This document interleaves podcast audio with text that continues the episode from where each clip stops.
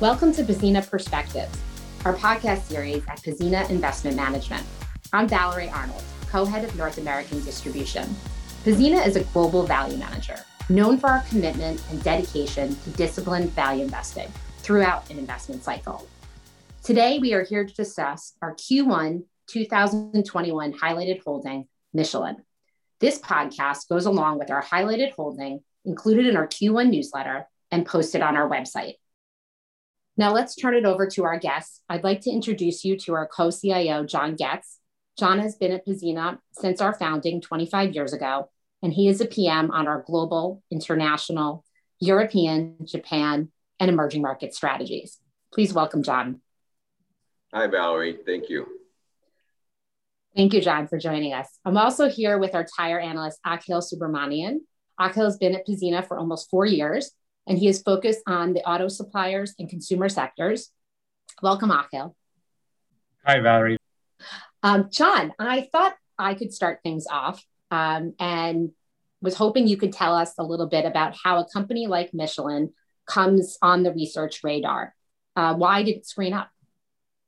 Yeah, um, just reminding our, our audience that our goal here, our mission is really to, I like to say, grossly underpay for good businesses. Um, so we're a, a, value manager, and what that means to us is finding good businesses uh, when they're significantly underpriced. Uh, in order to do that, what we do is we run our proprietary screen where we're doing is evaluating all the companies in the given universe, in this case, the global universe, where we're looking at uh, companies and comparing the stock price to what the future earnings power and cash flow is of the business. Um, now, if you think about how you get a low price, clearly a low price uh, is only available if there's a controversy in the stock, usually mean there's something going on. Usually that something is not attractive for current earnings and, and the cash flow uh, of the business.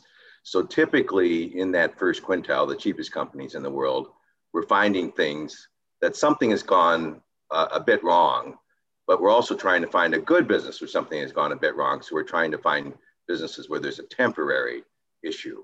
And obviously we spend all our time in the research figuring out whether that is indeed a temporary issue, what it is, quantifying it, truly understanding how the business works and why the longer term prospects are good. Uh, the first step of that process, when we identify a company like Michelin, where it popped up in the screen and appeared to be inexpensive to us, the first thing we do is assign it uh, to someone who is working in that area, uh, that industry, uh, and we do that globally.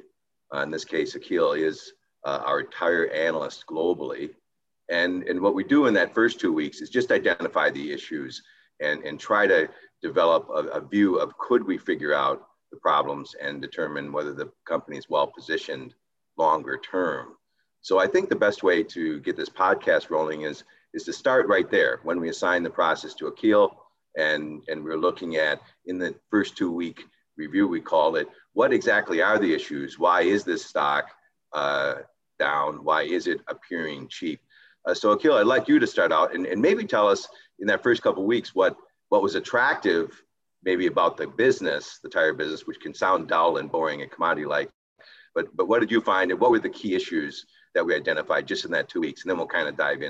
So, as John mentioned, um, we started off by looking at the tire industry as a whole globally. And at the time that the entire industry screened up, there were a couple of macro specific issues in terms of um, you know, light vehicle production being lower than it was in the prior year. And on top of that, some issues on the raw material side as well.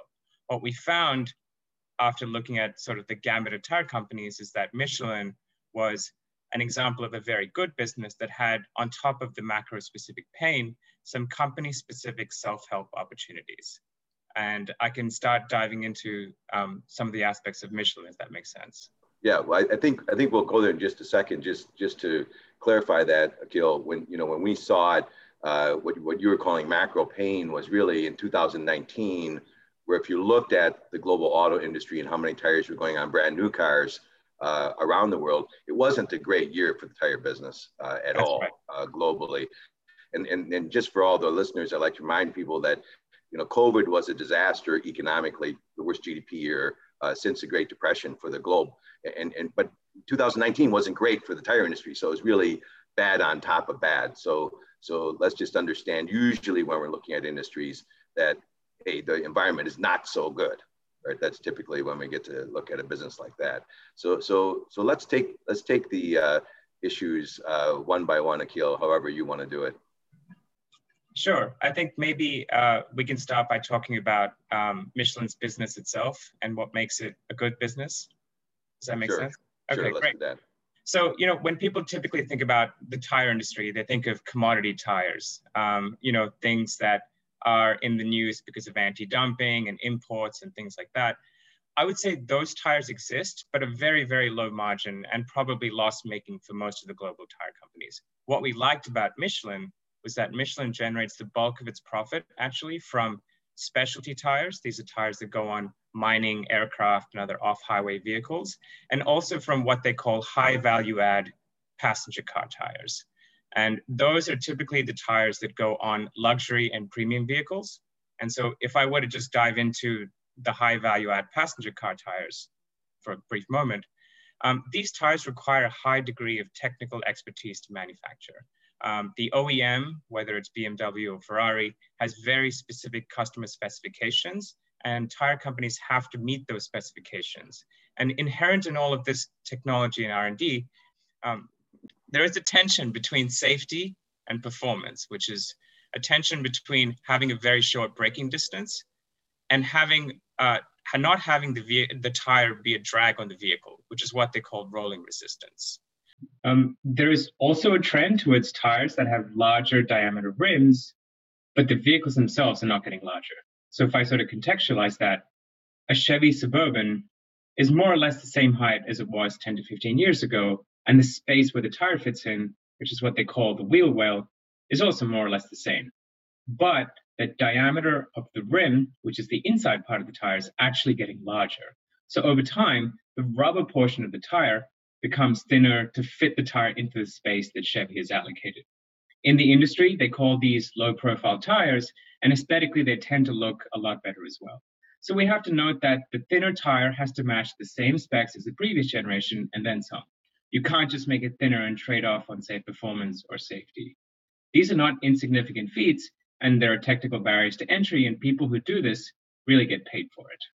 Yeah, I think that's interesting right there, Akhil, to point out that while the industry may sound commodity, that all tires are not equal. So it's important to realize that where, where a business makes its money.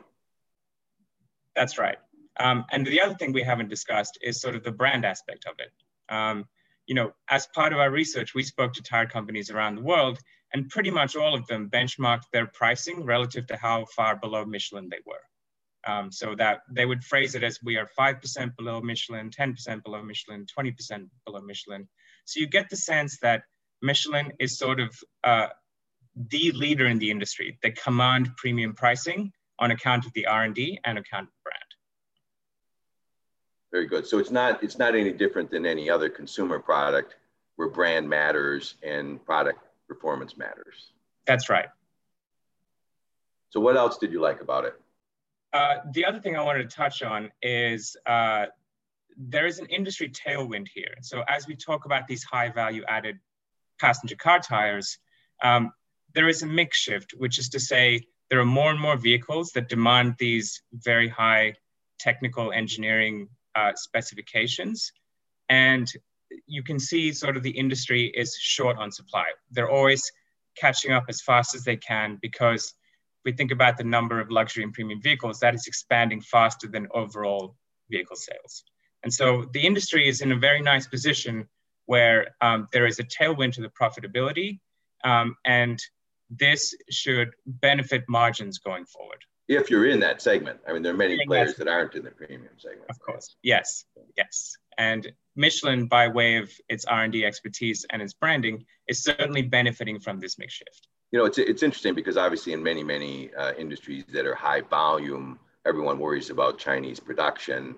Uh, in this case, you know, while the Chinese consumer is demanding uh, a high growth rate in luxury vehicles and thus, you know, wide diameter rims and low profile tires, the reality is on the supply side in China, the uh, Chinese competitors aren't at the leading edge of performance of these tires. So it's a pretty interesting uh, contrast for some other industries where China quickly dominates uh, the industry. That's right. In fact, a lot of the uh, or the few leading tire companies are actually expanding production in China to meet that very specific demand. How about the other? How about the other uh, drivers that you that you saw? Sure. I wanted to touch briefly on the specialty business as well. Um, this is sort of another high quality business that leverages Michelin's R&D. Um, the specialty business, like I said, are tires that are found on mining, aircraft, and other off-road vehicles. And the customers are typically business to business, not business to consumer. So they care a lot about the performance aspects of a tire. If I were to just give you an example, say in the mining industry, um, these tires are ultra large tires. They go on those giant Caterpillar trucks. They're taller than humans. Um, and customers care a lot about keeping the mine up and running and will pay for performance. They don't want the tires to wear out. They want them to run longer and they want them to carry heavier and heavier loads. And so this creates very strong barriers to entry. And Michelin plays here on account of its technical leadership. In fact, the mining tire industry, at least in the very ultra large tires, is a duopoly. Okay, so so I think I think you've done a good job of of explaining why the, on the price side they might have a premium, and therefore that's positive for profitability and leadership in profitability. Uh, I guess what we should do is maybe switch over to the cost side, you know, and ask ourselves, okay, can they create, can they translate that uh, profitability uh, from price into profit, uh, profitability for the industry? So why don't you, you take us down what you found there? Sure. So this was another um, aspect that we found to be very attractive, which is that if we benchmark the tires tire companies globally, Michelin's leading technology position and brand is clearly demonstrated in the pricing.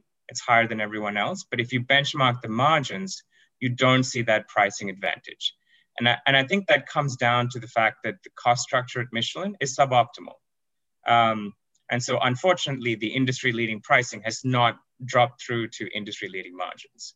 And the way we think about benchmarking the cost structure is Michelin tends to have smaller manufacturing facilities than peers. And typically, these facilities are located in high cost countries.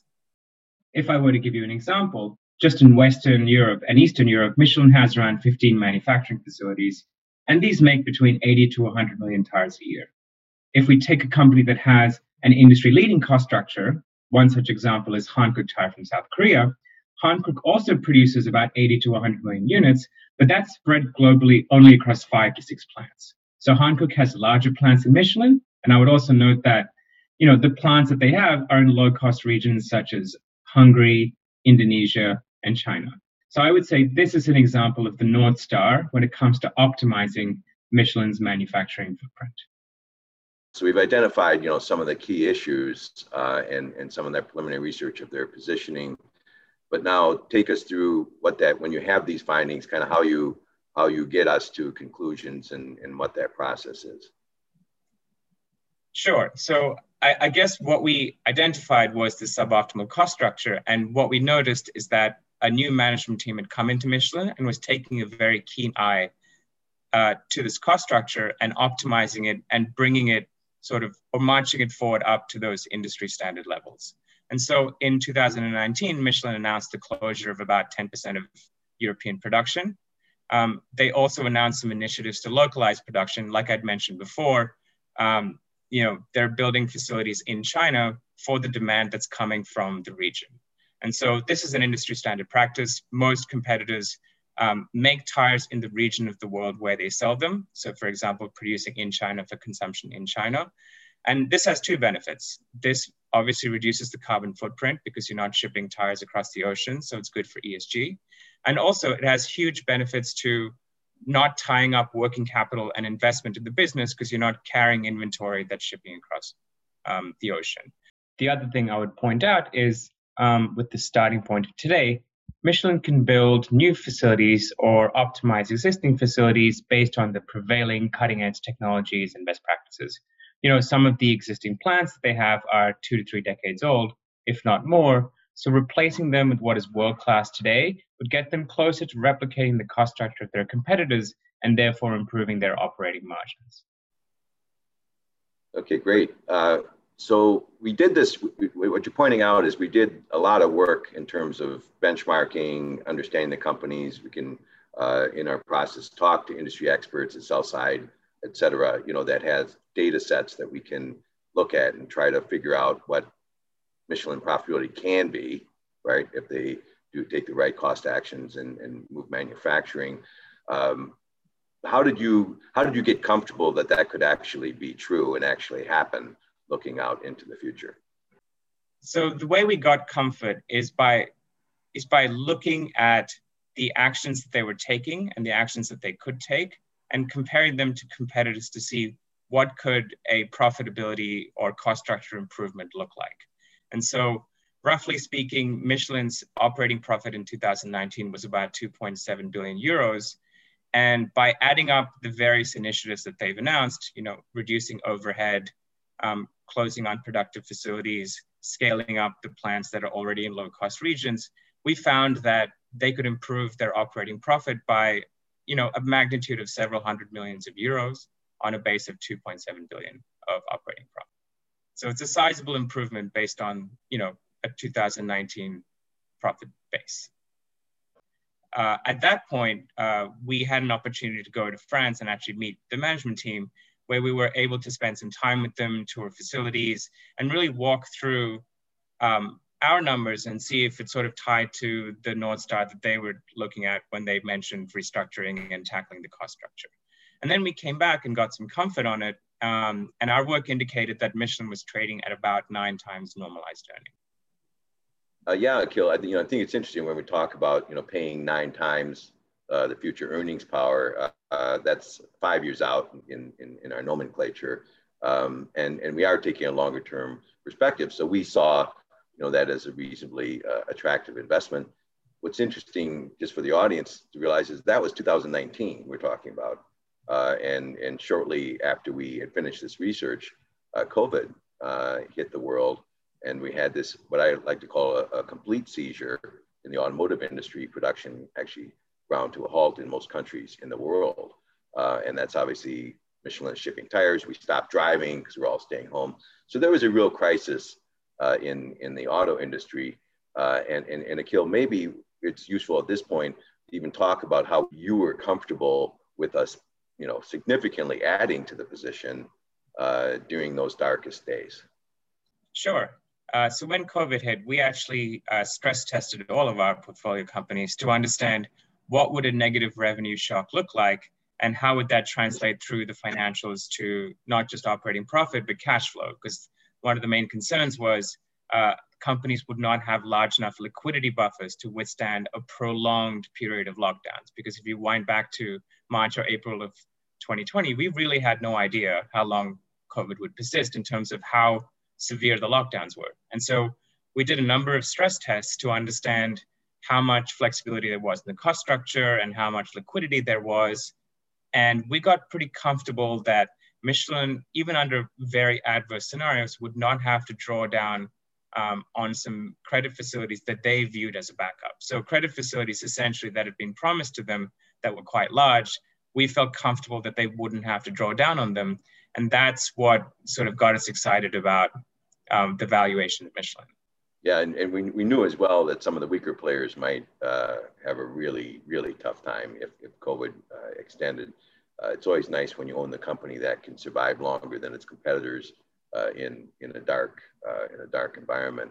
Um, I think it also, you know, so, so we had an opportunity, uh, I'm just speaking now as, as portfolio manager, to, to really step into the position when it was at its cheapest during, during COVID and, and add there. And I think that's a common feature of how we build some of the alpha in our portfolios is to be able to take up positions that we think have good downside protection just when the world is, is terrifying uh, to most investors. So I think that that's, that's one point. Hey, Akhil, we, we have not yet talked about the really long run future that people might worry about ESG issues and electrification of autos and, and, and all, all this stuff that people might worry about longer term. Why don't you uh, talk a little bit about that and, and how you see Michelin as, as prepping for the long run.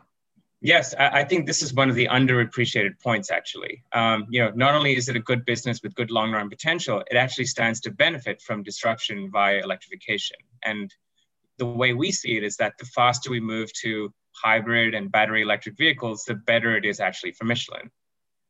Um, and I, I, can get into that a little bit. Um, before we were talking about the performance specs of high value add tires and how demanding they were.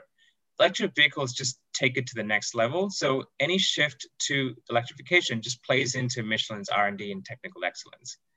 If I were to give you an example, if you take an EV such as the Tesla Model S, it's about 15 to 20% heavier than its internal combustion engine counterpart. Um, it generates a lot more torque because everyone loves that zero to 60 acceleration over the uh, off the starting line. And if you drove a Tesla exactly as you would an internal combustion engine, all its equal, you're putting a lot more strain on the tires.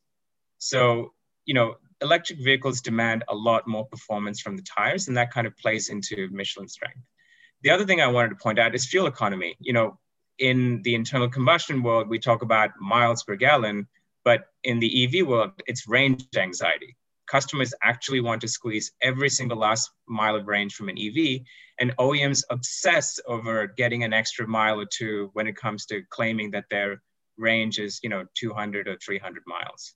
So whatever level of performance you would have wanted from an internal combustion engine, you're just taking it to the next level with electric, electrification. And so Michelin's already demonstrated that it can produce EV tires at scale and so we really like this part of the business. It's really underappreciated. It's a long run story, but the faster we move to electrification, it actually is to the benefit of Michelin. Yeah, that's that's that's a pretty pretty exciting prospect. That maybe the the longer we look, the longer we look into the future, maybe the more we like uh, Michelin. That's what our, our goal is, right? To have businesses we think in the long run are, are improving their positioning rather than uh, deteriorating. So thank, thanks, Akhil. I mean, that was that was a great uh, summary of key points of, of our investment in, in Michelin, uh, and uh, it, it is typical of what what we want to find something where you have a well-positioned business. In this case, a good brand, premium pricing, opportunity for some self-help, and and the ability to uh, go through a difficult period like like like COVID was uh, in the industry. So um, that that kind of brings our our summary here to to an end. And I just want to say that this is how we construct the portfolio is trying to build these nice optionalities uh, for upside uh, in in businesses that isn't reflected uh, in the stock price. And we really like the well positioned uh, situation here for Michelin long run. Thank you all. Thank you, John and Akhil. Um, thank you for joining me today. I think this was a great example um, of, of, the type of research we do. I hope the audience enjoyed it. Um, if anyone has any questions about Michelin or, or any of the research we do, please, um, I'll refer you to our website. You can go to www.pzena.com or um, reach out to us. Um, you can email us at info at pzena.com. Thank you.